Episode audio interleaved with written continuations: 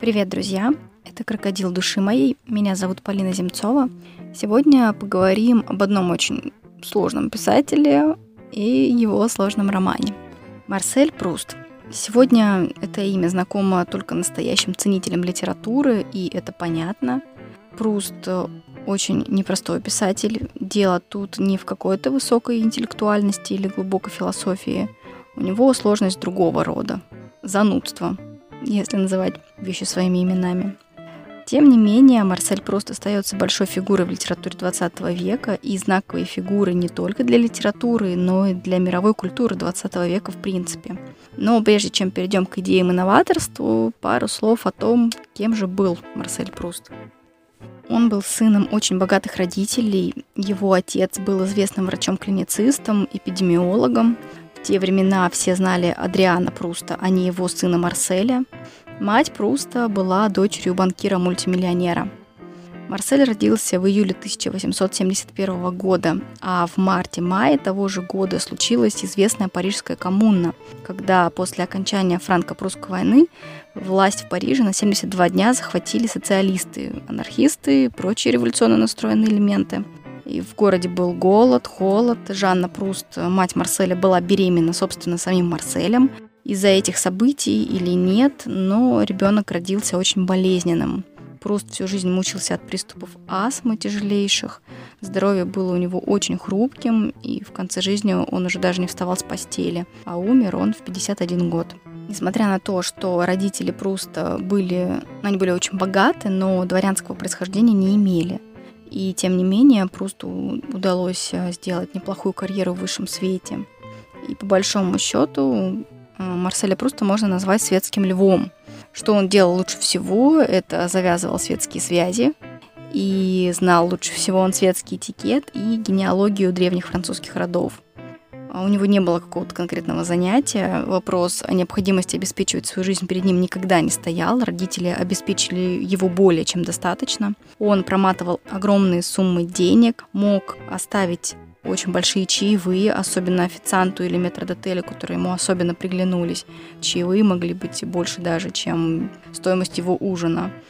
Делал шикарные дорогие подарки друзьям и знакомым. При этом всю жизнь Марсель твердил, что он стоит на грани разорения и сам в это верил. Марсель был из тех людей, которые всем хотят сделать приятно. Он был любезен со всеми, остроумен, наблюдателен, проницателен и очень мнителен. А для семьи он всю жизнь был малышом Марселем, даже для своего младшего брата Роберта. Он его так называл, малыш Марсель. Пруст был ненормально, патологически привязан к матери, которая его чрезвычайно любила. И свою болезненность Марсель использовал для того, чтобы привязать мать к себе еще крепче.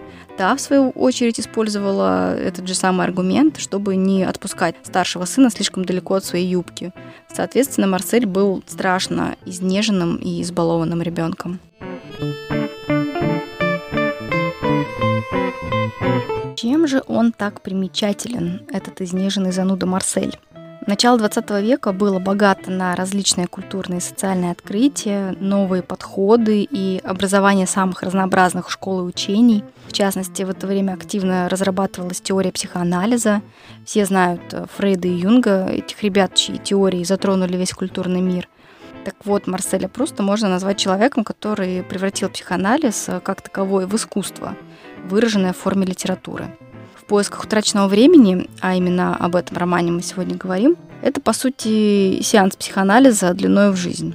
Пруст, как сегодня говорят, перевернул игру. Если до него главной темой писателя или поэта был герой, и даже если этим героем был я, все равно упор в повествовании, как ни крути, был на какие-то внешние события. Пруд же сделал героем не просто самого себя, а его повествование строится не вокруг событий, которые формируют сюжетную линию, а вокруг эмоций, чувств и, главное, воспоминаний героя. Но воспоминания, опять же, не о каких-то происшествиях и людях, а о своих переживаниях. Пруст педантично фиксировал каждое движение души, каждую мысль, входящую в голову его героя, каждую эмоцию, чувство и семь томов рефлексии, едва-едва разбавленные зарисовками других персонажей и еще меньше сообщениями о событиях, происходивших во внешней жизни героя. Роман Марселя Пруста похож на грандиозное полотно художника-импрессиониста. Вблизи ничего не понятно, лишь слияние психологического, интеллектуального и эмоционального и постоянно меняющиеся впечатления от жизни, которое происходит мимо героя или сквозь него. Он стремился запечатлеть пространство и время не при помощи бедных сравнений или каких-то половинчатых описаний, просто хотел схватить каждый миг полностью, во всех оттенках, всех деталях. Да, просто этого не делал никто. В чистом виде, наверное, даже никто после него не мог этого сделать. Хотя, безусловно, прустовская тягомотина Тягомотину мы здесь берем в кавычки, оказала большое влияние на литературу 20 века, углубив э, психологическую составляющую всей последующей прозы. Цикл «В поисках утраченного времени» писался 14 лет, с 1913 по 1927 годы. И так и не был полностью завершен полноценно. Работа над романом прекратилась из-за смерти, собственно, Марселя Пруста. По сути, свой вот этот цикл просто писал всю жизнь. Предшествующие ему рукописи были подготовкой к основному варианту. В цикл входит семь книг. В сторону Свана, под сенью девушек в цвету, в сторону германтов, в русском переводе у германтов, но это перевод неправильный, он искажает замысел писателя. Содом и Гамора, Пленница, Беглянка и Обретенное время. Несмотря на практически полную бессюжетность, в романе присутствует более двух тысяч персонажей – Некоторые являются обобщениями и плодами воображения писателя, другие, напротив, имеют конкретные прототипы. Так, под маской писателя Берготта прячется Анатоль Франц, а в лице барона де Шарлю изображен один из самых известных людей того времени – Робер де Монтескью. Основной предмет изучения Пруста, собственно, французский высший свет. Первоначальным названием цикла было название «Содом и Гамора». В итоге это название досталось четвертому тому. Почему это важно? А, Марсель Пруст был гомосексуалистом. Или, как сейчас правильно, более правильно говорить, гомосексуалом. Во времена Первой мировой войны он даже содержал публичный дом для гомосексуалов. То есть там работали юноши-проститутки. Сальные подробности из жизни Пруста.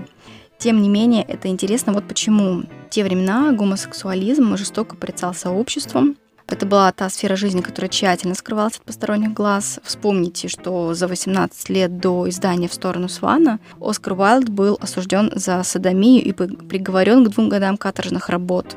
Во Франции с этими делами обстояло попроще, но, тем не менее, Пруст не мог отважиться говорить на эту тему открыто от первого лица. Главный герой в романе – охотник до женского пола. А главный гомосексуал в романе – это тот самый барон де Шарлю, Эту первенство Пруст передал второстепенному персонажу. Он же по книге содержит притон с юношами-проститутками. В общем, осторожничал Марсель, и винить его за это нельзя. При этом надо дать ему должное, потому что он был тем, кто открыто заговорил о гомосексуализме и вывел этих людей, что называется, из тени. В его романе этому вопросу уделено много внимания, а для начала 20 века это смелость грандиозная. Начать издание в поисках утраченного времени оказалось делом непростым. Пруст предложил рукопись первого тома во все возможные издательства и везде получил отказ. В итоге пришлось издавать книгу за свои деньги. Издание прошло почти незамеченным, зато второй том вызвал эффект разорвавшейся бомбы. На Пруста полилось признание, восхищение со всех сторон, в том числе от того самого Анатолия Франца, который на тот момент был главной фигурой французской литературы. Первые два тома представляют э, собой повествование о взрослении главного героя. К слову, первый раз имя главного героя упоминается только в третьем томе, когда начинается его вхождение в высший свет. Первая книга называется «В сторону Свана», третья «В сторону германтов», как я уже сказала. Это, в общем-то, объясняется в первом томе, когда герой рассказывает о Камбре, маленьком провинциальном местечке, где жила его бабушка и где он проводил лето. Он говорит о том, что там дорога для прогулок подходила к развилке, и в одну сторону шла дорога к дому Свана, в другую сторону дорога к дому Германтов. Это символизирует два жизненных пути главного героя. Он повторит судьбу Шарля Свана, богатого еврея-буржуа, который имел доступ в высший свет и был принят в лучших домах, был на короткой ноге с германтами, одним из самых родовитых семейств французской знати, но при этом сгубил свою жизнь и блестящую карьеру, влюбившись в женщину полусвета, то есть, иными словами, содержанку, переходившую из одних рук в другие, пока она не попала к Свану. И второй путь – это путь в сторону германтов, в сторону высшего света, где Марсель, главный герой романа, имел также большой успех. Первый том в сторону Свана – это ключ ко всему роману. В его первой части намечаются все темы, которые будут разрабатываться в дальнейшем Прустом, а вторая часть – это роман в миниатюре. Сван, как я уже говорила, предшественник Марселя. Ну, какие главные темы Пруст освещал и разрабатывал в своем романе? Их всего три основных. Время, память и искусство. Давайте о них поподробнее поговорим. Что такое наша жизнь? Наша жизнь, полагал Марсель Пруст, это утраченное время. Утраченное, потому что нельзя свою жизнь осознать и прочувствовать. Все, что нас окружает, несмотря на то, что это кажется нам чем-то стабильным и надежным, на самом деле это мимолетно и неустойчиво. А все, что мы воспринимаем в моменте, это иллюзия и обман. И получается, что мир — это поток иллюзий, в котором мы живем. Это осознание ведет главного героя к глубочайшему разочарованию. В конце романа все герои, которыми Марсель был когда-то очарован, кто имел значение сам по себе, сбрасывают маски, и Марсель видит перед собой глупых, напыщенных стариков — которые что? Которые просто тратят время, хотя им кажется, что они живут. Единственный способ, считал Пруст, ощутить это самое время, которое постоянно уходит, постоянно утрачивается, это познать любовь. В романе главная любовь Марселя девушка, которую зовут Альбертина Симоне. Она живет у героя как пленница в его доме он ее никуда не выпускает и полностью контролирует, и в какой-то момент она от него сбегает. Прототипом Альбертины, главным прототипом, был шофер Пруста. Его звали Альфред Агастинелли. Он был сначала шофером Пруста, потом стал его секретарем. И спустя 7 лет очень тесных отношений Альфред сбежал от Пруста и вскоре после этого погиб в авиакатастрофе.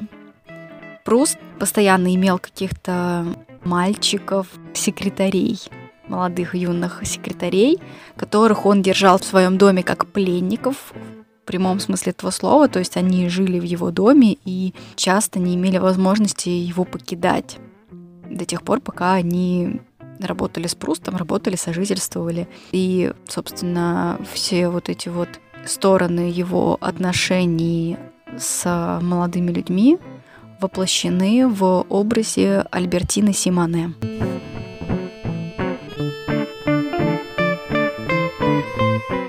А чтобы осознать жизнь, это возможно только при двух условиях. Либо это предчувствие, когда ты предчувствуешь какие-то события, которые еще только произойдут, либо через воспоминания – и здесь мы подходим ко второй теме, это память.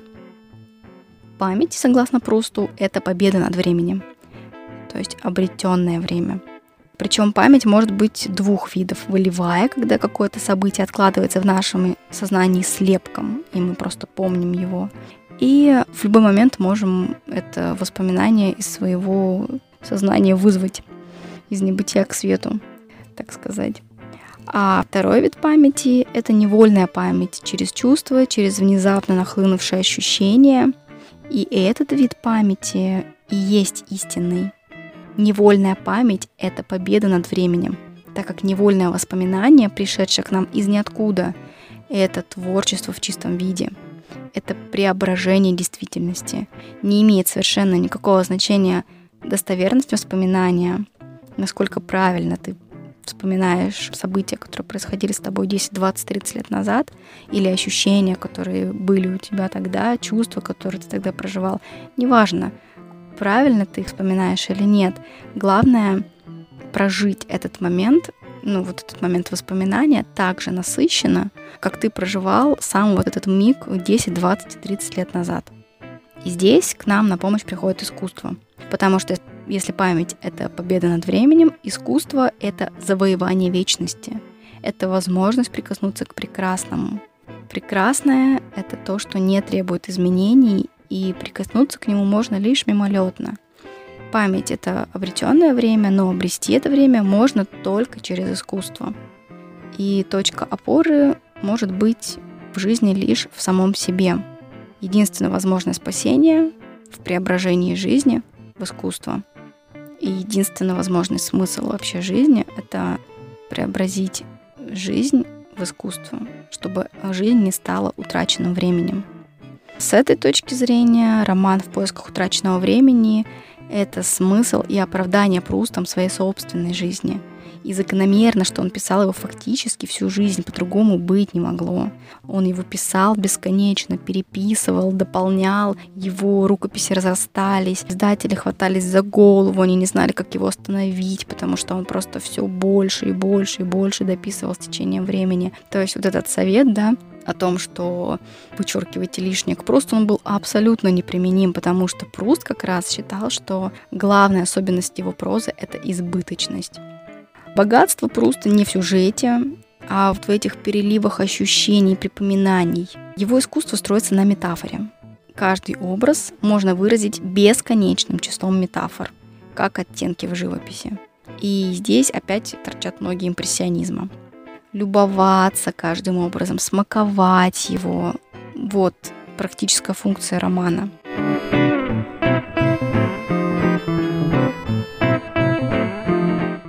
Отдельно скажу о судьбе русских переводов в поисках утраченного времени. Судьба это не очень хороша.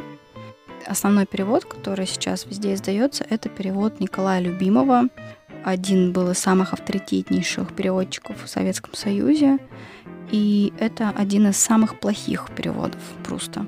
Почему? Потому что Любимов очень много переводил в поисках утраченного времени фактически 20 лет. И, в общем, он очень много пропускал, очень много от себя тины какой-то добавлял. Но в основном пропускал, целые куски текста выбрасывал. И это является большой проблемой литературоведческой. До любимого переводили в поисках утраченного времени Адриан Франковский и Андрей Федоров еще до войны. Не знаю, сдаются ли сейчас эти переводы, но лучше читать их, нежели любимого. А еще лучше читать просто в оригинале. На этом, пожалуй, закончим. Это был «Крокодил души моей». Меня зовут Полина Земцова. Если у вас есть какие-то пожелания или вы хотите оставить отзыв, пишите мне в Инстаграм «Я Земцова». Еще у меня есть телеграм-канал, называется он «Только текст». Там я рассказываю в формате мини-постов о разных книгах. Всем удачи! Читайте Марселя Пруста, если получится.